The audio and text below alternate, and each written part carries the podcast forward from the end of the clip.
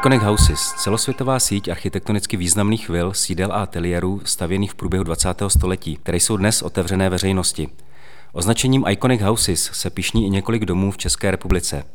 Mezi ně patří i Vila Šťastný. Tu si nechal postavit Alfred Šťastný se svou ženou Herminou v Brně v Pisárkách v letech 1927 až 1929. Jejím architektem byl Ernest Wiesner. O majitelích, architektovi a historii vily si budeme povídat s kastelánkou Kateřinou Konečnou. Dobrý den. Dobrý den. Vila není zámek ani hrad, i přesto jsi kastelánka. Co všechno obnáší práce kastelánky na vile? Já myslím, že úplně v základu se funkce kastelánky nemění oproti kolegům, kteří mají ve své správě hrad či zámek. Jasně, když to trošku odlehčím, tak místo barokní kašny řeším bazén v zahradě, místo renesanční míčovny tady máme tenisový kurt. Ale ten základ zůstává. Je to ta péče o tu svěřenou památku, ten dům a každý ten dům, ať hrad, zámek, vila, důl Michal třeba, tam mají taky kastelána, má to své a myslím si, že naše role je nejdůležitější právě v tom, abychom objevili tu speciální péči pro ten každý daný dům. Takže v tom vidím především funkci Kastelána. Kdo byli stavebníci Alfred a Hermina Šťastný? Jak významná rodina to tehdy byla v Brně? Pan Alfred Šťastný byl textilní továrník. Ono už to bylo dědictví rodiny a protože s textilnictvím přišel do kontaktu už jeho dědeček, který pocházel z Bučovic, takže nebyla to přímo rodina, která se narodila prvopočátku tady v Brně, přišli z Bučovic a Alfred už podědil víceméně prosperující a rozjetou továrnu, kterou se svým starším bratrem zmodernizovali, a začali vyvážet i do zahraničí. Oni nejvíce zbohatli na pánských oblekových látkách, které vyváželi opravdu i do západních, i na východ. A každý, kdo eh, během prohlídky uvidí třeba šatnu pana Alfreda, tak vždycky na to upozorňujeme, protože on má dokonce větší šatnu, než, než měla jeho žena, tak na tom právě chceme eh, trošičku eh, poukazovat na to, že to byl prostě továrník, který opravdu vyráběl luxusní krásné pánské oblekové látky, tak sám určitě musel mít obrovskou zásobu. Ale jinak eh, obecně to byla samozřejmě rodina velmi movitá, ostatně proto eh, si mohli dovolit oslovit Ernsta Wiesnera a vystavět vilu, ve které se teď nacházíme. Co se týká paní Hermíny, jeho ženy, tak to nebyla rozená brňačka, ta pocházela z poměrně daleka, z Ústí nad Labem, kde její tatínek byl v uvozovkách uhlobaron, ale eh, byli zaměřeni tady tímto směrem a řekla bych, že dokonce v porovnání ta rodina Weinmanů s rodinou Šťastných byla ještě na vyšším společenském postavení, protože v Ústí nad Labem opravdu jako rodina Weinmanů byl pojem a ti tam patřili k naprosté špičce. Šťastní byli řekněme, o nějaký ten stupínek níž, ale to bylo taky dáno tím, že Brno a Ústí nad Labem eh, je trošičku jiný rozměr, co se města týče, a e, tady to podnikání v Brně jelo ve velkém v tom textilnictví, těch rodin tady bylo spoustu. Svým způsobem už jenom právě to, že oni chtěli vystavět svoje takové rodinné sídlo a oslovili toho Ernsta Wiesnera, tak to trošičku mělo ještě jim pomoci v tom zviditelnění a v tom stoupání, v tom společenském žebříčku v Brně. Byla Šťastný stojí v městské části Pisárky. Rodina Šťastný si tuto oblast vybrala záměrně nebo měla k ní nějaký vztah? Alfred tady vlastně vyrůstal. On tu strávil, dá se říct, celé dětství. Jeho rodiče zpočátku bydleli v Bochnerově paláci, a což je v současnosti vlastně jediná stavba, která zůstala po vlněně. Vlněna vznikla až po druhé světové válce na základě tří rodinných textilek a jednou z nich byla právě továrna Gebrüder Šťastný. A v Bochnerově paláci krom bydlení měli i celé ředitelství. A bohužel vlněna teda byla srovnána se zemí Bochnerův palác alespoň stojí, ten je opravený, je zrekonstruovaný. A z Bochnerova paláce, protože samozřejmě už to nebylo až tak příjemné bydlení, když bydlíte u továrny, tak se Alfredovi rodiče přestěhovali sem do Pisárek na Květnou ulici, což je ulice tady kousíček pod námi, kde měli krásnou vilu, ve které potom bydlel mladší bratr Alfreda, No a sám Alfred, když se oženil s Hermínou, už se přestěhovali sem na Hroznovou ulici, kousíček níž. Ten dům už bohužel nestojí, má taky velmi zajímavou historii, ale Alfred to tady znal. Znal to tu důvěrně, znal to tu od dětství, ať už se pohyboval na té květné nebo kousíček odsud na druhé straně řeky na Veslařské. Tam měli taky takovou eh, letní vilku, kde rodina trávila poměrně dost času. Takže on to tu znal. Bylo to úžasné místo, hlavně co se týká řeky byl tam veslařský klub, bylo tam korzo, tady to tepalo, žilo to, eh, navíc tady byla krásná příroda, klid, ale jsme pořád v příjemné dojezdné vzdálenosti do centra, takže ideální místo. Už jsme několikrát zmínili jméno architekta Ernesta Wiesnera, v té době již velmi známého architekta. Brně připravil několik projektů, stavilo se například městské krematorium, stavil se Palác Morava. Jak se rodina Šťastný s Wiesnerem poznali? Právě z eh, největší pravděpodobností při stavbě Paláce Morava. Mohlo k tomu dojít už dříve, ale minimálně Palác Morava eh, odstartoval spolupráci mezi Hermínou Šťastný a Ernstem Wiesnerem, eh, protože v místě Paláce Morava stála dříve jiná budova, mimo jiné i budova Varieté a tu odkoupila právě Hermíne Šťastný s tím, že měla vidinu, že udělá architektonickou soutěž, oslovala dokonce i zahraniční architekty a vybuduje hotel. A tady do této soutěže se zapojil právě i Ernst Wiesner a tu soutěž vyhrál. Ono se potom změnilo, nevím, jestli to bylo přímo ze strany paní Hermíny, nicméně nevznikl hotel, vznikl takový jako dům, který byl uh, něco mezi obchodní pasáží, bylo tam i kino, byl to prostor i pro bydlení, takže takový opravdu jako multifunkční dům.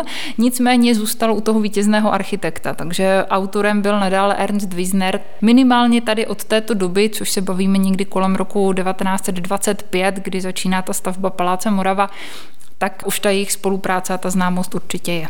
Při samotné výstavbě Vile Šťastný eh, zasahovali mm, Šťastný eh, do projektu Ernesta Wiesnera? Nebo mohli vůbec? mohli a hodně toho využívali. Tady v případě vily se nemůžeme úplně bavit o tom, že by to od A do Z bylo prostě dílo architekta. Ernst Wiesner svým fungováním byl, byl architekt, který naslouchal přání zadavatelů, ostatně byli to ti, kteří tady prostě budou žít, to byl jejich domov, takže určitě byl ochoten jít k nějakým kompromisům, nicméně jeho prvotní představy byly úplně jiné. Ať už se bavíme o exteriéru, ať už se bavíme o interiéru, ten exteriér, tam se nám dochovaly poměrně dost dobře různé skici, nákresy, které se potom vyvíjely až do té finální stavby. Co se týká těch interiérů, tak tam samozřejmě ten vliv té rodiny byl razantní. Nechci to úplně všechno jenom směřovat na paní Hermínu, i když naši průvodci to tak rádi podávají, že tu je ta ženská, která tady prostě jako říkala, tak to bude a tak to nebude. Ono to hodně asi odstartovalo, že máme doloženou vzpomínku pamětníka, kdy tehdy paní Hermína šla do ateliéru za Wiesnerem a jeho asistent tam vyslechl rozhovor, kdy mimo jiné paní Hermína požadovala vybudovat v zahradě grotu. Ano, za první republiky jsme ve 20. letech, paní Hermína chce grotu, umělou jeskyni eh, v zahradě, tak eh, to tedy Wiesner toto razantně odmítl, jo, že ne, já groty nedělám.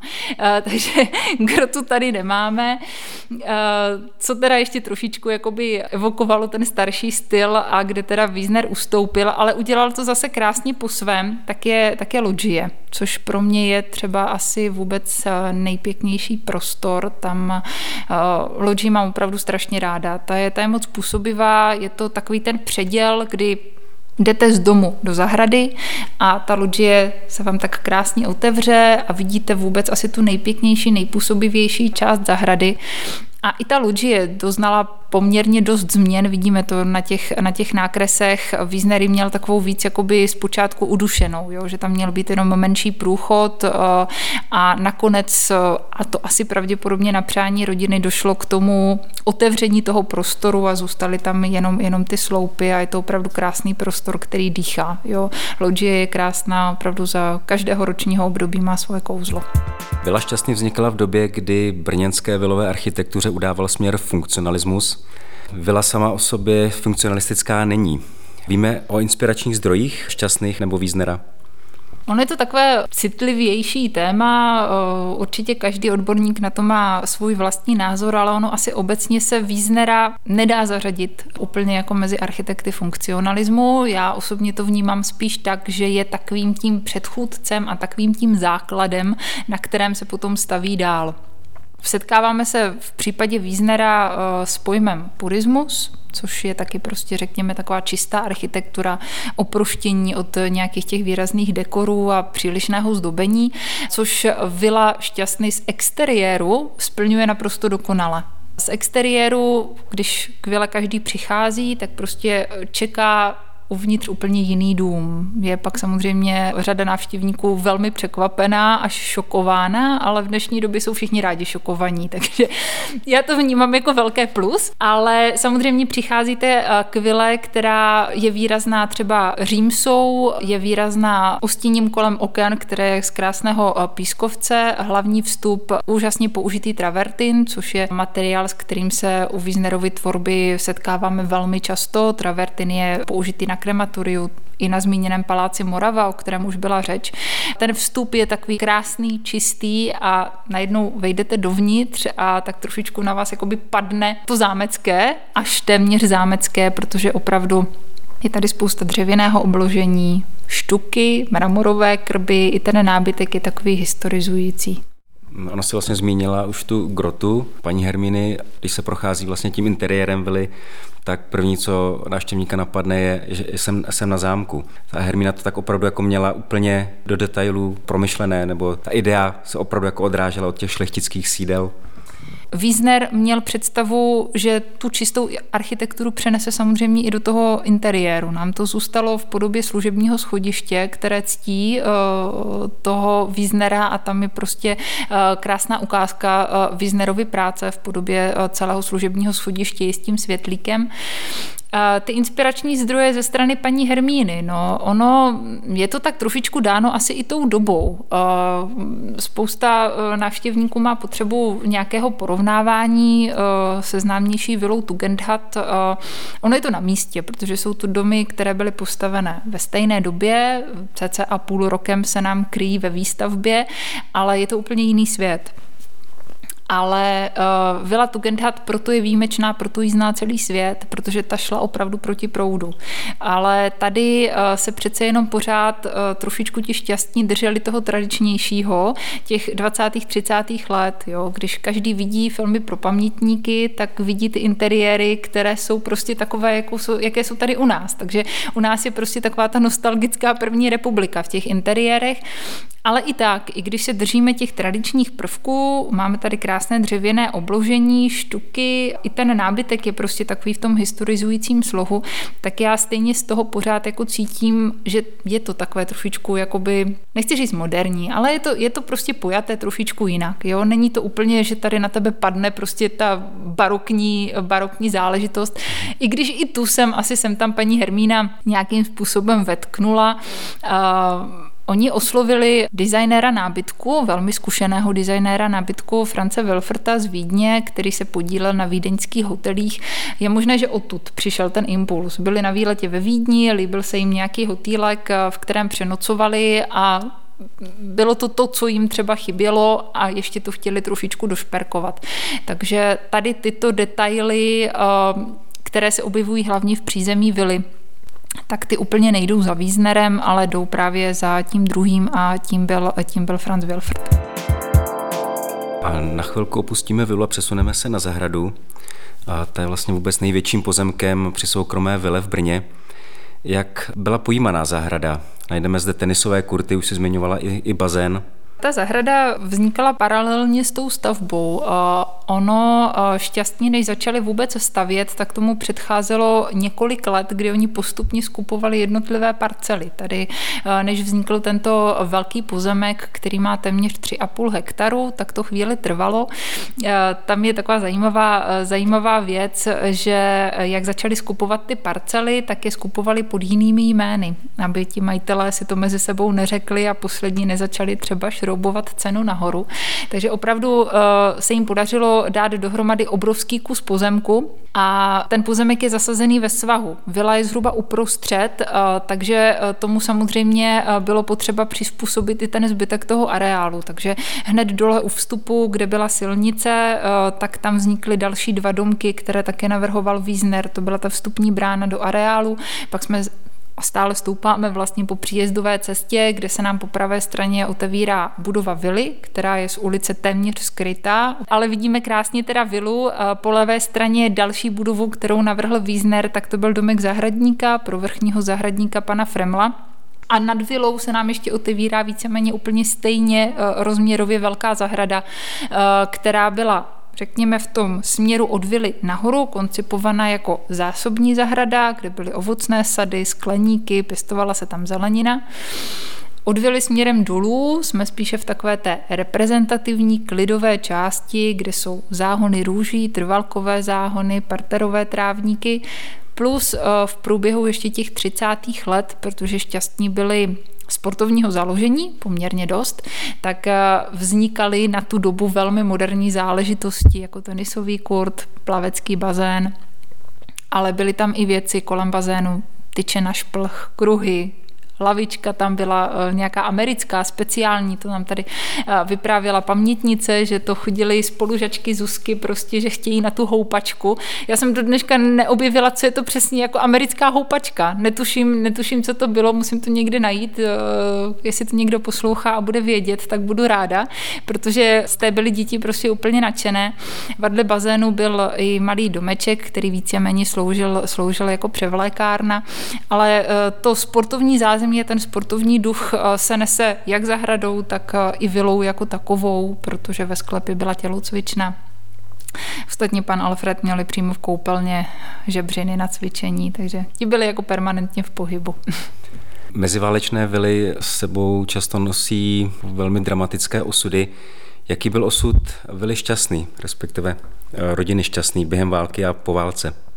Je pravda, že my se tady celou dobu eh, bavíme o, v porovnání s historií domu velmi krátkým obdobím. Šťastní tady žili necelých devět let. Uh, oni už z kraje roku 38 uh, odešli do zahraničí byli židovského původu, zareagovali jako jedni z prvních, takže se jim podařilo opravdu i spoustu věcí, i materiálních. Přímo tady z vily zavčas dostat do zahraničí, včetně financí a dalších věcí, takže oni opravdu jako zareagovali velmi, velmi rychle a možná ani sami nevěděli, jak dobře a prozíravě. Odešli nejprve do Anglie, do, do Londýna, tam vyčkávali cca dva roky, jak se ta situace tady prostě vyvine. Nakonec se jim podařilo získat brazilský pas, přes Brazílii se dostali do Spojených států amerických, kde už dožili. Pan Alfred s paní Hermínou zemřeli hned na začátku 60. let. A, a co se mm, teda týče vily jako takové, která tu zůstala, tak během války obsadila německá státní policie, ti si tady zřídili něco jako oficierz kasíno, důstojnickou jídelnu, takže se tu scházeli ti nejvýše postavení, kteří v Brně operovali. No a s koncem války německé vojáky vytlačili ruští vojáci, kteří se tady nějak výrazně nezdrželi. Asi ani nedošlo k nějakému výraznějšímu poškození, když samozřejmě víme o tom, že z největší pravděpodobností popálili nějaké knihy z knihovny. Asi vůbec největší škoda, ke které došlo a víme, že za to teda mohli ruští vojáci, bylo stržení eh, francouzského gobelínu, který vysel tady v hlavním salonku ten už za první republiky byl odhadován asi na milion korun, takže opravdu jako velká, velká hodnota, vzácnost, tak to použili jako plachtu na vůz. Prostě se jim to hodilo, strhli to ze stěny, přikryli tím vůz a, a jelo se dál. No a uh, po ruských vojácích opravdu v květnu v 45. roce, takže těsně jak šla ta osvobozující linie, tak byla vila nabídnuta navrativšímu se prezidentovi uh, Edvardu Benešovi, který tady strávil v květnu asi pět dní. Vybudoval si tady, řekněme, něco jako takovou první provizorní kancelář, psal tady ty své první projevy uh, po konci války.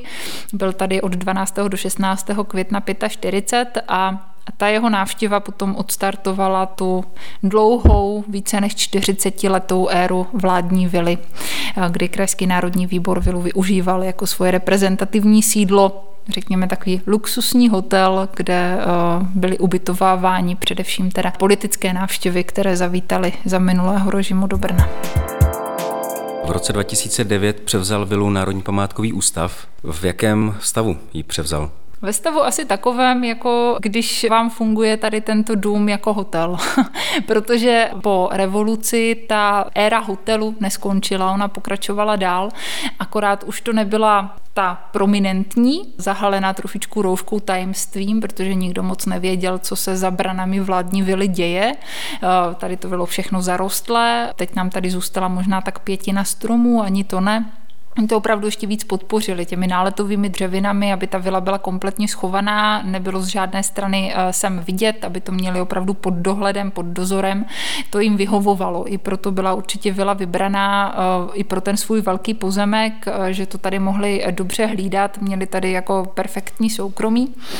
No a to se víceméně v 90. letech nějak výrazně nezměnilo. Jo, do, té, do té zahrady se nesáhlo vůbec, takže ta pustla a byla zarostlá více a více, takže uh, i vila. Já vlastně uh, vilu z této doby znám jenom z fotografií, takže eh, vím, že byla celá, byla celá zarostlá, byla poměrně i nešetrně nabarvena na takovou brčálovou zelenou, opravdu jako takový jako hodně neslušivý zelený, zelený odstín.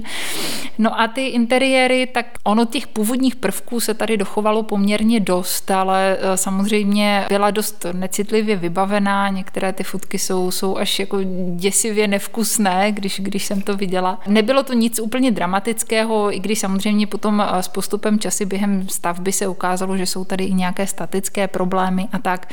Ale uh, asi pořád na to, čím vším si ta vila, uh, vila prošla, kolik se tady toho změnilo, vyměnilo, se dochovala v relativně dobrém stavu. Obnovu vily a zahrady řešily projekty financované částečně z evropských peněz a ze státního rozpočtu. Jaká byla představa, do jakého stavu jste chtěli vilu vrátit a zpřístupnit veřejnosti? Ona se ta představa eh, tak nějak jako měnila asi za pochodu. Eh, ono mm, nutno asi teda eh, říct, že já jsem u toho nebyla. Já jsem do vily nastoupila až těsně po obnově, kdy bylo všechno hotové a už jsem měla rozjet návštěvnický provoz. To byl můj, můj úkol, proč já jsem vlastně do vily, do nastoupila. Takže já jsem nebyla součástí tady toho týmu, který eh, řešil ty projekty a vymýšlel eh, to finální využití a finální podobu vily.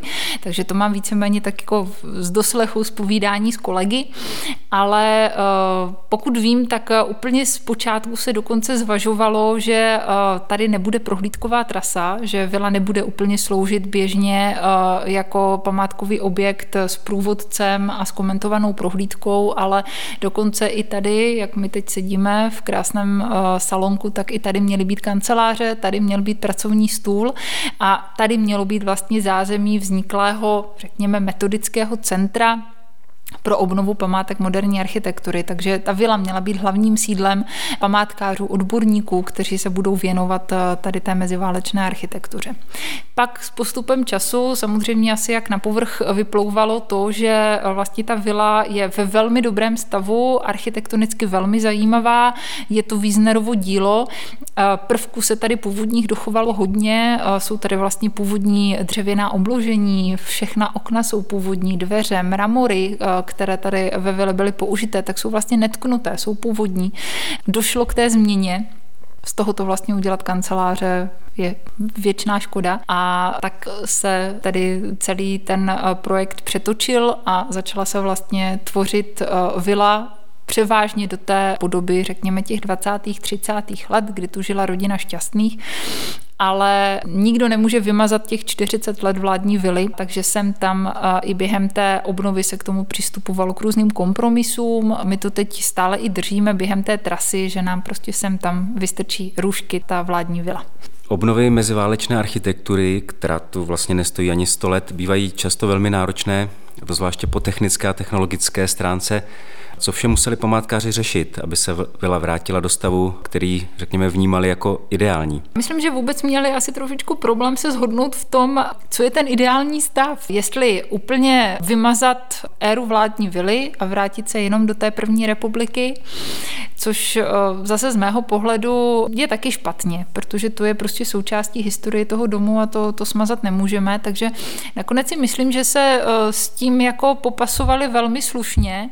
Krásný příklad jsou třeba koupelny. Tady, tady ve Vile eh, jsou vlastně celkem čtyři koupelny, které v současnosti během prohlídky prezentujeme návštěvníkům. A u těch koupelen je taková velmi zajímavá historie. Oni totiž v průběhu vládní vily byly kompletně změněny. Asi na začátku 80. let došlo k tomu, že ty původní obkladačky, vany, umyvadla, veškeré vybavení těch koupelen se vybouralo, vyhodilo a odvezlo na skládku a nově ty eh, koupelny obložili takzvaným kubánským mramorem. Když si někdo vybaví například novou scénu eh, v Praze, tak to je přesně ten zelený kámen. Dokonce to spolu připlulo na té stejné lodi z Kuby. A tady ten mramor se dostal sem do vily a eh, oni udělali vlastně nové, nové koupelny které uh, evokují, uh, řekněme, spíš ten hotelový, hotelový styl, takže je to takové jako hodně, hodně těžké. Uh, na mě to působí skoro až, až depresivně. A, ale je to prostě součástí historie domu a během obnovy se dvě z těch koupelen nechali v tomto stavu. Prezentuje se koupelna 80. let se vším všudy, včetně baterií, včetně vypínačů, které všichni důvěrně znají i ze svých domovů. Ale dvě koupelny se během obnovy vrátily do toho původního stavu, takže dvě koupelny my prezentujeme v podobě, eh, kdy eh, tu žila rodina šťastných. Velkým štěstím bylo to, že mezi okny se dochovaly původní obkladačky, takže se vědělo, do jaké barevnosti je potřeba směřovat výrobu těch nových obkladaček, kterou byla pověřena úplně stejná firma, která to dodávala i pro rodinu šťastných před 90 lety, takže se nám okruh uzavřel. To vím eh, z vyprávění, že to byl ale teda jako poměrně dost složitý oříšek, jak vůbec trefit tu barevnost, aby trefili ten odstín. Vyšlo to opravdu jako až na několikátý pokus. Byl problém i s různými detaily, především s tím soklíkem, který je eh, dole u podlahy, tak prozradím eh, takové naše tajemství. Ten vypalovaný není, to je úplně jiný materiál, protože tam technologicky s tím měli problém. Před 90 lety to zvládali, letos už to nezvládají. A, takže tam, tam došlo trošičku ke změně a je to nějaká směs my dokonce přesně nevíme, jak, jaké složení uh, to má, nebo z čeho přesně to vyrobené je. Ono na první pohled to vůbec nikdo nepozná, možná poklepáním je poznat, že je to trošičku jiný materiál, ale tam teda se to muselo takhle trošičku obejít, protože tam prostě technologie narážela na ten výrobní, výrobní proces, bohužel. Ale jinak ty koupelny uh, jsou jako perfektní, protože měli jsme i fotografie ze 70. let, takže jsme zhruba věděli, jak ty, jak ty koupelny vypadaly, takže tam opravdu se šlo téměř do detailů, ale eh, třeba topení, které je tam použité, tak eh, to bylo úplně náhodou sehnané eh, z jiné prvorepublikové vily, ale sedělo přesně na to místo. Takže opravdu jako docházelo tam k různým takovým jakoby památkářským zajímavostem, takže ty koupelny jsou takovou jako vzornou ukázkou toho, jak vlastně tady ta památková obnova vypadala ale chybí tam takové ty vymoženosti, které tam měl pan Alfred, jako byla třeba parní sauna, horské sluníčko nebo masážní trysky ve sprchovém koutě a tak, tak to třeba ještě někdy časem doplníme. Obnova se dotkla i zahrady. Dotkla výrazně, protože samozřejmě ta zahrada, jak už jsem říkala, za vládní vily podpořili to, aby ta zahrada byla co nejvíce zarostlá, takže tady to byl takový jako opravdu až téměř les, který byl dosti vzdálený prvorepublikové podobě, takže na to byl samostatný projekt a chystalo se samozřejmě co nejvíce navrátit tu zahradu do toho stavu, kdy tu žila rodina šťastných, takže zase jsme se vraceli do do těch 20. 30. let, i když přistupovali k tomu eh, kolegové tak, že věděli, budeme narážet na personální nedostatky. Eh, šťastní v plné sezóně zaměstnávali až 30 zahradníků, my máme ve stavu jednoho jediného Takže samozřejmě došlo v tom projektu takovým změnám, které by nám měly trošičku ulehčit ten provoz. Takže samozřejmě nevraceli jsme užitkovou zahradu úplně do plného stavu ve velikosti skleníků, které tu měli šťastní. Trošičku se to všechno zredukovalo, i počet vlastně těch záhonů je, je trošičku e, zredukovaný. Jsou tady navržené e, dnes velmi moderní a populární kvetoucí louky, které které obzvlášť ve městě samozřejmě mají velkou výhodu, protože tím, že to kosíte dvakrát ročně, tak eh, to líp udržuje vláhu, víceméně ta zahrada prostě funguje, funguje trošičku jinak. A co je teda velké plus, tak opravdu k tomu kusení dochází dvakrát do roka. Takže z těch kapacitních důvodů. Ale jinak ta zahrada z velkých detailů nebyla úplně během toho eh, projektu eh, dotažená tak, eh, jak my bychom teď chtěli a co třeba my provozně potřebujeme a zjistili jsme za těch několik let toho provozu. Ono prostě chce to, chce to ty zkušenosti, chce to trošičku se s tím areálem seznámit a prostě ne vždycky to, co je na papíře, je prostě ideální stav. Takže my se snažíme spoustu věcí prostě ještě hlavně v té zahradě dopilovávat, dodělávat, zlepšovat. Už toho máme za sebou spoustu, ale před sebou ještě víc. Žijí ještě potomci Alfreda a Herminy šťastných? Jste s nimi například v kontaktu, znají vilu? Byli se třeba po obnově na vilu podívat? Šťastně měli jednu jedinou dcerku, Zuzanku, která se narodila dokonce až 14 let po svatbě, takže to bylo takové jejich opravdu vymodlené dítě. A, když odešli do Ameriky, tak Zuzka se tam provdala za ruského emigranta. Společně si dokonce změnili příjmení na Martin, aby asi v Americe lépe zapadli a měli spolu čtyři syny. V kontaktu s nimi jsme, respektive hlavně s dvěma z nich, i když ten jeden bohužel už je, už je po smrti. Asi vůbec v takovém jakoby nejužším kontaktu jsme právě s jeho dcerami, eh, s tou starší, s Dariou, která eh, nežije jako většina rodiny v Americe, ale žije v Londýně, tak eh, s tou jsme byli v kontaktu poměrně dost, protože ona tím, že je, řekněme, filmařka, zabývá se tady tou uměleckou tvorbou, tak chtěla zpracovat zpracovat sny své babičky Zuzky, která v Americe chodila na nějaké psychoterapie a součástí té terapie bylo to, že si měla zapisovat své sny.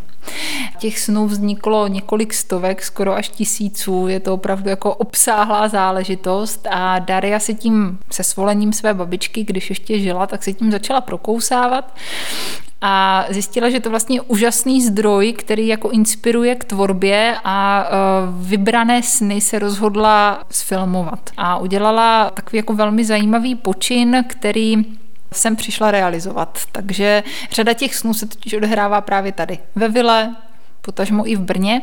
Takže Dáru jsme tu měli víc než týden, kdy se natáčely tady ty sny, ale potom přijela i na premiéru, když jsme tu právě ty sfilmované sny natáčeli. Naopak nás pozvala do Londýna, když měla v Barbikenu premiéru tady toho svého díla, tam to bylo i společně s výstavou o těch, o těch snech.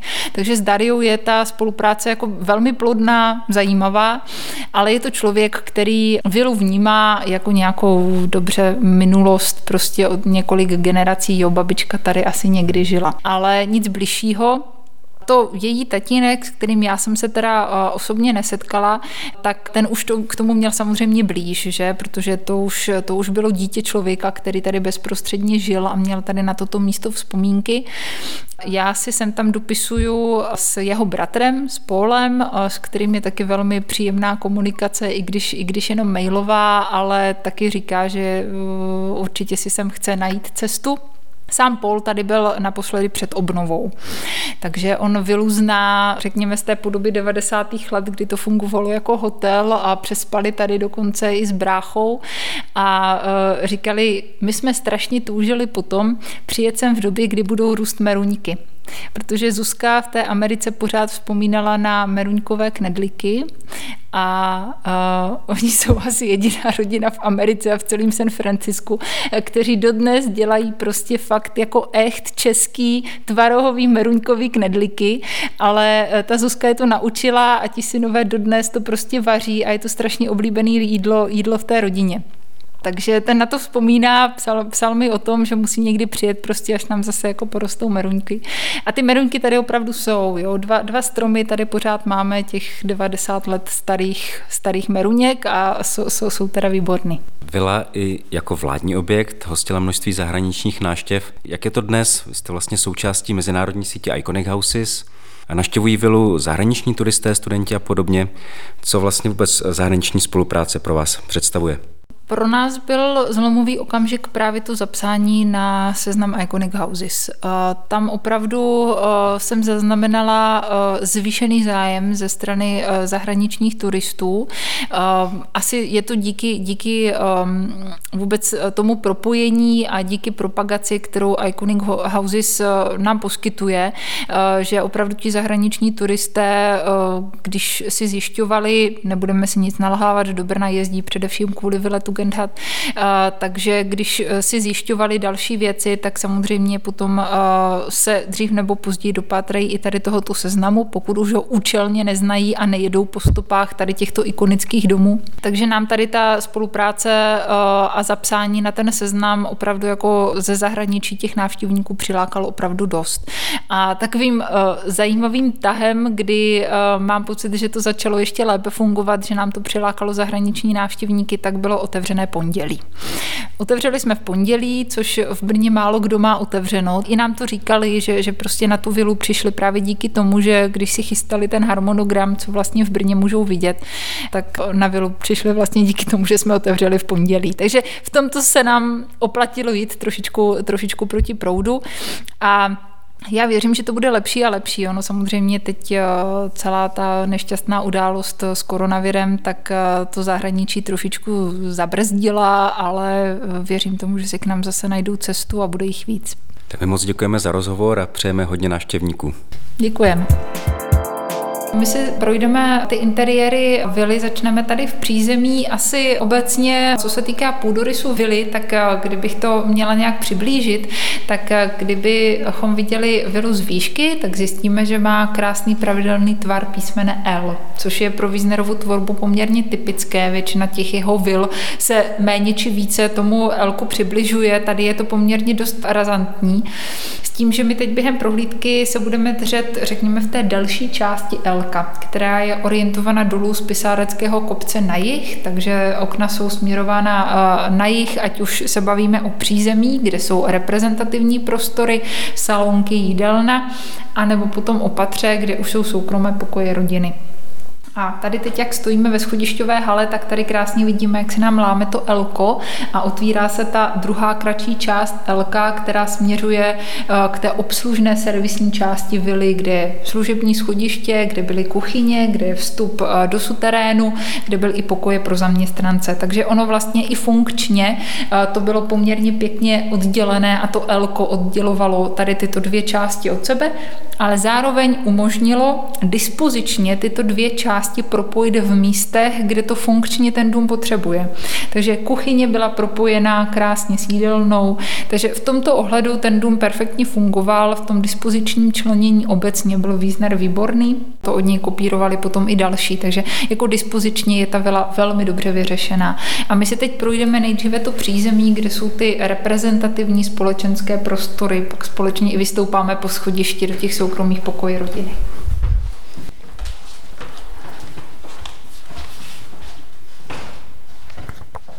My jsme se teď přesunuli do jídelny.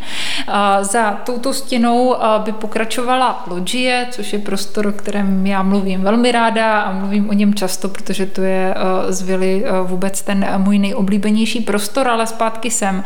Co se týká jídelny, tak ono obecně, když si procházíme ty interiéry, tak hodně lidí překvapuje, když vidí rozměry vily a uvědomí si, že ta vila byla stavěna pro tříčlenou rodinu. Je tomu tak?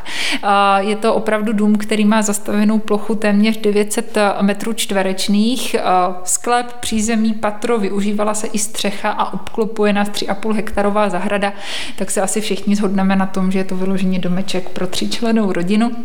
Ale šťastní žili společenským životem. A oni tady pořádali různé společenské sešlosti, takže samozřejmě tu kapacitu potřebovali.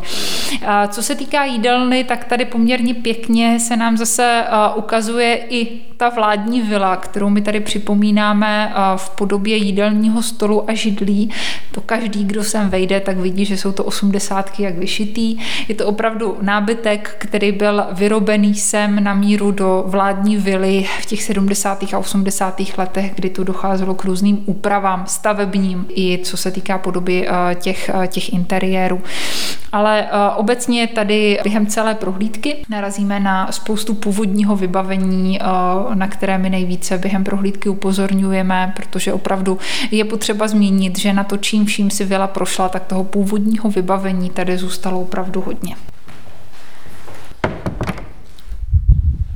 Tady přecházíme do hlavního společenského salonku, je to i takový trošičku hudební salonek, máme tady piano, pravidelně tady pořádáme komorní koncerty, což byl takový jeden z našich snů, který jsme si splnili, že jsme opravdu tady eh, vilu mohli zase rozehrát a eh, může, můžeme tady pořádat úžasné komorní koncerty, má to tady skvělou akustiku, skvělou atmosféru. Sedací souprava je eh, původní, tady třeba zase taky velmi pomohly akvarely paní Hermíny, které bych velmi ráda zmínila, protože to je pro nás vůbec nejcennější zdroj informací o podobě interiéru. Protože na to, že ten dům má 90 let, tak by asi každý čekal, že tady budeme disponovat prostě obrovským množstvím fotografií. Tak není tomu tak. My máme z interiéru pouho pouhé tři fotky, ale z části nám to vynahrazují ty akvarely paní Hermíny, což je zhruba 25-26 obrázků, na kterých ona zachytila různá zákoutí ve vile, Navíc jsou barevné, takže hodně pomohly i památkářům během té obnovy, když se vlastně dotvářelo třeba nové čalounění eh, na těch eh, původních sedacích soupravách, tak se přesně vědělo, do jaké barevnosti eh, to dávat, jakou, jakou skladbu volit. Takže to je úžasný zdroj informací, z kterého my čerpáme vlastně do posud, protože stále na té prohlídkové trase pracujeme, stále ji chceme ještě více a více přibližovat do toho stavu, kdy tu žila rodina, protože pokud to někdo porovnává, tak na těch akvarelech vidí zaplněný dům. Ty místnosti byly plné nejrůznějšího vybavení a v porovnání s tím ta vila je vlastně prázdná bez přehánění, opravdu prázdná. Eh, spousta věcí bohužel zmizela, eh, dost věcí si zvládli teda eh, odvést do zahraničí přímo sami šťastní, oni byli třeba vášniví sběratelé umění, hlavně co se týká obrazů a tak, tak to je pro mě pořád trošičku ještě takovou jako záhadou, jak se jim to v 38. roce podařilo dostat do zahraničí, nicméně podařilo.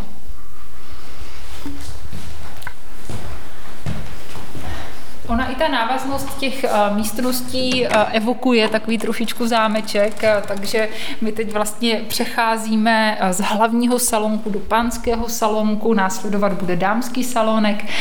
Ten pánský salonek je zároveň i něco mezi knihovnou a pánskou pracovnou. Máme třeba právě na akvarelu paní Hermíny krásně doložený pracovní stůl.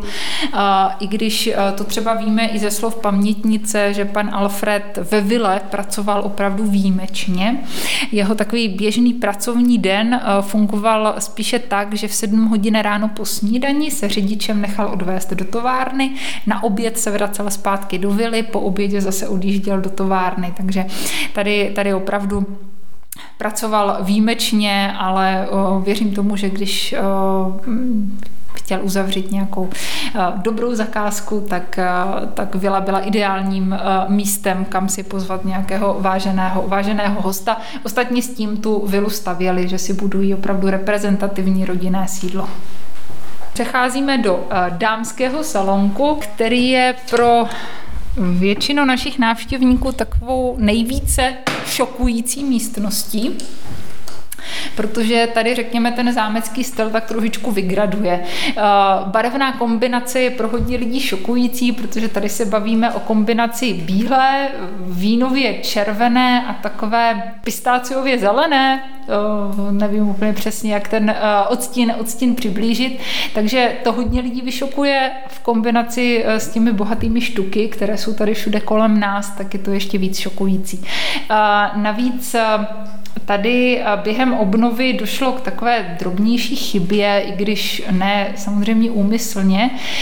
Ono díky akvarelům se vědělo, že část těch stěn byla právě taková vínově červená, ale až poměrně pozdě během obnovy eh, zjistili, že to neměla být výmalba, ale plišová tapeta. Eh, ta se našla eh, dole pod tím dřevěným obložením, zbytky té tapety. My ji teď tady prezentujeme návštěvníkům, máme zbytek té tapety v rámečku pod sklem, takže se můžou podívat a uvidíme. Třeba někdy, až nebudeme vědět, co s penězi, tak sem plišovou tapetu vrátíme.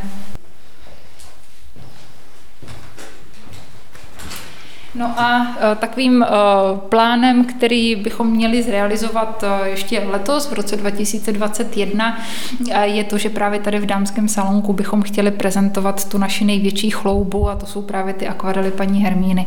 My nemáme originály, originály jsou stále u rodiny v Americe, ale byli natolik ochotní, že nám poskytli jejich digitální kopie, takže my si vytvoříme repliky, necháme je zarámovat a právě tady v dámském salonku je budeme všechny, celý ten soubor zhruba těch 620 akvarelů eh, návštěvníkům prezentovat jsme se vrátili zpátky do té schodišťové haly, z které vlastně jsou přístupné všechny ty jednotlivé salonky, kterými jsme teď společně prošli.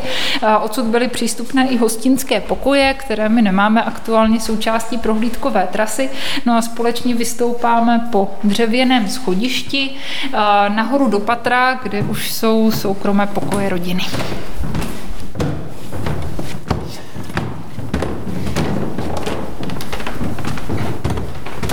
No a tady nahoře eh, v patře, to už byla opravdu ta soukromá část pro tříčlenou rodinu šťastných. Eh, skládá se vlastně ze tří jednotlivých apartmánů, eh, apartmánů bez přehánění, protože vlastně každý člen rodiny měl sám pro sebe tři pokoje. Šatnu, koupelnu, ložnici a dcera Zuzanka jako vymodlené dítě měla na rozdíl od rodičů k dispozici i čtvrtý pokoj, tím byla herna a taky jako jediná měla přístup na rozlehlou terasu, která je eh, nahoře, nahoře v patře. Takže my si teď společně projdeme ty jednotlivé apartmány, začínáme v apartmá pána domu. My jsme tedy začali v apartmá pána domu, konkrétně v jeho šatně, eh, což jsou krásné vestavěné skříně. Tady je eh, úžasně zvolené dřevo. Eh, uvnitř je to mahagon, který pohlcuje pachy, že jako vnitřek skříní úžasná volba. A co se týká toho vnějšího dřeva, tak to je s největší pravděpodobností pomerančovník, který taky pro použití do šatny je poměrně dobrou volbou, protože to má výraznou vůni, která údajně vadí molům, takže kombinace tady těchto dvou dřev, skvělá volba. Ta šatna je úžasná, to tady eh, každý z návštěvníků prostě eh, je přesvědčen o tom, že tohle musí mít doma. tady přímo naproti námi butník, jsou tady různé šuplíky a samozřejmě většina teda toho úložného prostoru je skříní s mosaznou tyčí na zavěšení ramínek právě na ty obleky. Velmi uh, důmyslně je tady vymyslený i systém, jak se dostat úplně nahoru, protože ty skříně vedou vlastně až ke stropu, takže jsou tady dochované i uh, původní schůdky a vlastně kompletně celá ta šatna je opravdu původní 90 let a to dřevo je stále jako nové. A z šatny přecházíme do koupelny.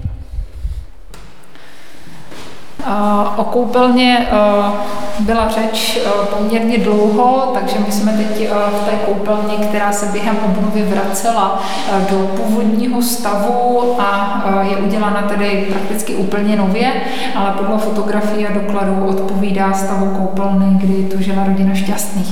Takovou velkou zajímavostí je umyvadlo, včetně kohoutku baterie, to je totiž původní, to je opravdu to 90 let staré umyvadlo, které společně se vším ostatním skončilo na skládce. Ale tehdejší stavbyvedoucí, eh, pan inženýr Otava, ta umyvadla zachránil před jejich zkázou, odvezl si je domů, tam je měla léta schovaná v garáži a jakmile Národní památkový ústav rozjel obnovu, tak pan Otava přijel a z kufru auta vyložil umyvadla, takže původní umyvadla se vrátila zpět do vily. A stejně tak žebřiny, ty se našly vyhozené dole ve sklepě, takže toto jsou ty originál žebřiny, na kterých pan Alfred pravidelně cvičil.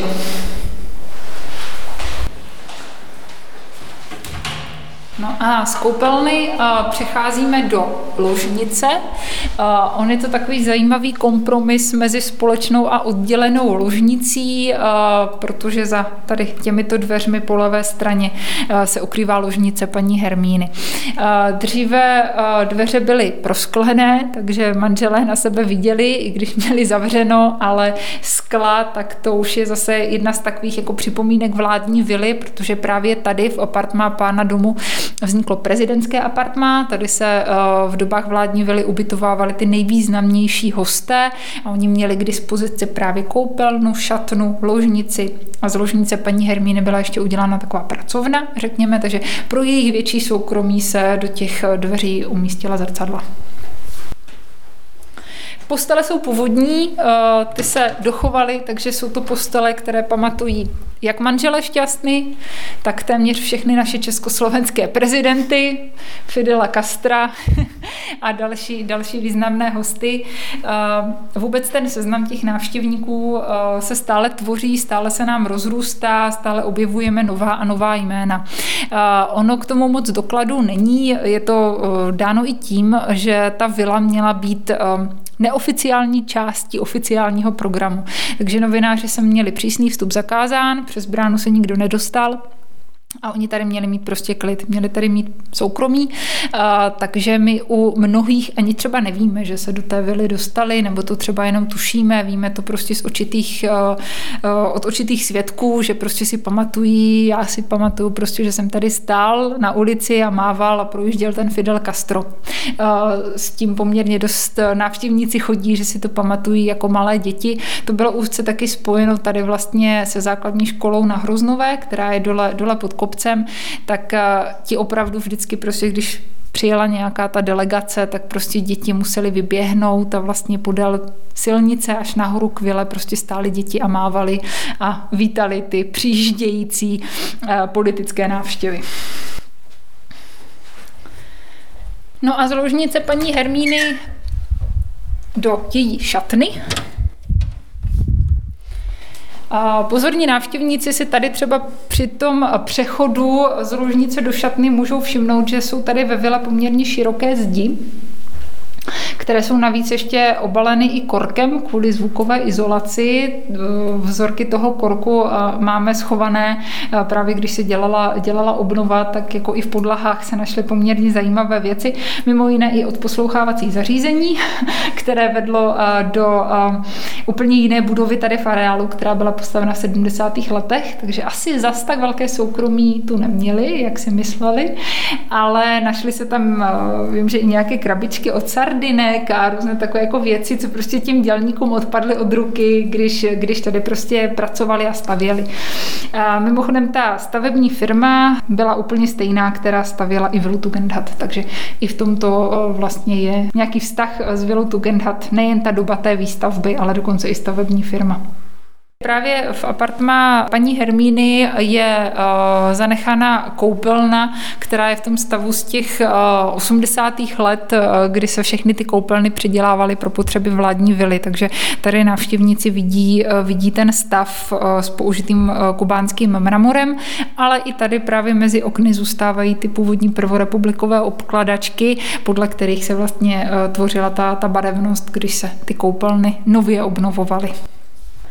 Poslední apartmá, které je tady eh, nahoře, tak je apartmá nejmladší členky rodiny, dcery Zuzky, které je teda složeno z herny, a potom následuje ta část, kterou už známe od rodičů, šatna, koupelna, ložnice. Je odsud i výstup eh, na terasu, která obíhá vlastně celé to apartmá, takže taky tvoří eh, pěkně to písmeno L a z té terasy se nám vlastně krásně otevírá pohled eh, téměř, téměř na celou zahradu.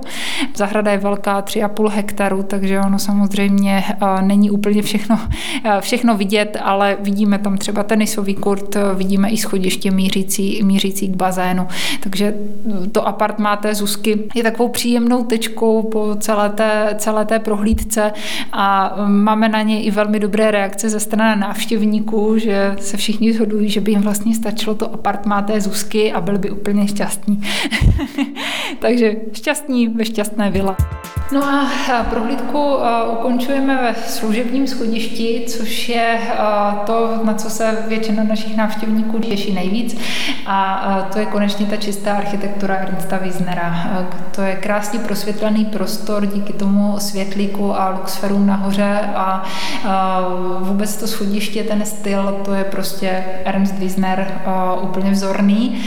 Tady to schodiště bylo převážně teda pro zaměstnance se vily, byly tady pokoje, kde měli možnost přespávat, vrchní komorná, vrchní kuchařka, ale využívali to i šťastní. Eh, je odsud přístup na střechu, která se běžně využívala, vyšlo se tam prádlo, chodili tam cvičit. Eh, byla to, řekněme, taková jedna z prvních střešních zahrad vůbec u nás. Eh, stejně tak i na vedlejším domku zahradníka, kde ji z části máme obnovenou, takže tam i návštěvníci můžou vidět. A Paní Hermína tady v této části dokonce měla fotokomoru, ona byla vášnivá fotografka. No to samozřejmě větší škoda je, že eh, ta eh, fotoalba se asi neúplně všechna dochovala. Eh, nicméně já se naděje nevzdávám díky eh, tomu dopisování s Polem, se synem a Zuzky, tak vím, že určitě v Americe existovala fotoalba, kde byla celá vila sfocená. On si to pamatuje jako malý kluk, že seděli s bráchama, prohlíželi, listovali těmi fotoalby, ale neví prostě, kde, kde ta fotoalba jsou, protože docházelo k různému stěhování, pohybu té rodiny rodiny, takže jako říkal, že to ještě nevzdává, že to třeba někde prostě najdu zašantročené. Já teda doufám taky, protože pro nás by to bylo jako obrovským, eh, obrovským pokladem, eh, abychom eh, se tady k těmto fotografiím dostali. Děkujeme moc za rozhovor a za provedení vilou. Já děkuji za návštěvu a určitě bych všechny posluchače moc ráda pozvala k nám do vily. Přijďte se podívat, stojí to za to.